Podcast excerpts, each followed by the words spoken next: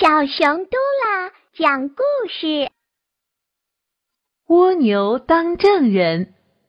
几条小青虫聚在一起，商量着要去小白兔的菜地偷青菜。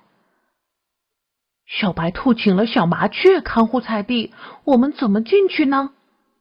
一条小青虫说：“我去把小麻雀引开。”另一条小青虫自告奋勇。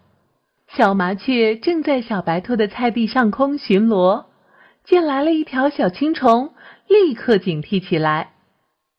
小青虫，你是来偷吃青菜的吧？小麻雀拦住他问：“别误会，我是来请你去听青蛙演唱会的。”小青虫说：“小麻雀最爱听音乐。”听小青虫这么一说，连忙飞去了。小青虫等小麻雀飞远以后，赶忙叫来伙伴们，在菜地里呀大吃起来。小麻雀找了半天，才在一个池塘边找到了小青蛙。小麻雀一问小青蛙，才知道上了小青虫的当。它叫了一声：“不好！”快速飞了回来，小麻雀发现菜地被糟蹋的不成样子，再找小青虫，他们啊早就溜了。小麻雀找到森林法官猫头鹰告状，法官派人抓来了小青虫。小青虫呢，矢口否认，说：“小麻雀说我吃了青菜，有证人吗？”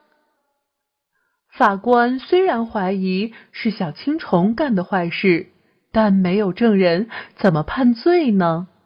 正在这时，一只蜗牛慢慢的爬上法庭，要求当证人。狡猾的小青虫问：“蜗牛，我们吃菜时你在干什么？你是怎么看见的？”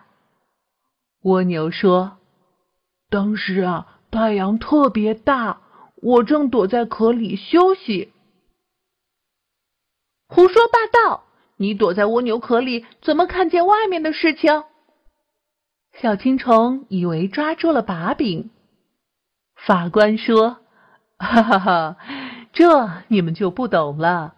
蜗牛可以通过弯曲的管径看外面，像潜望镜一样。”小青虫张口结舌。只好乖乖的认错。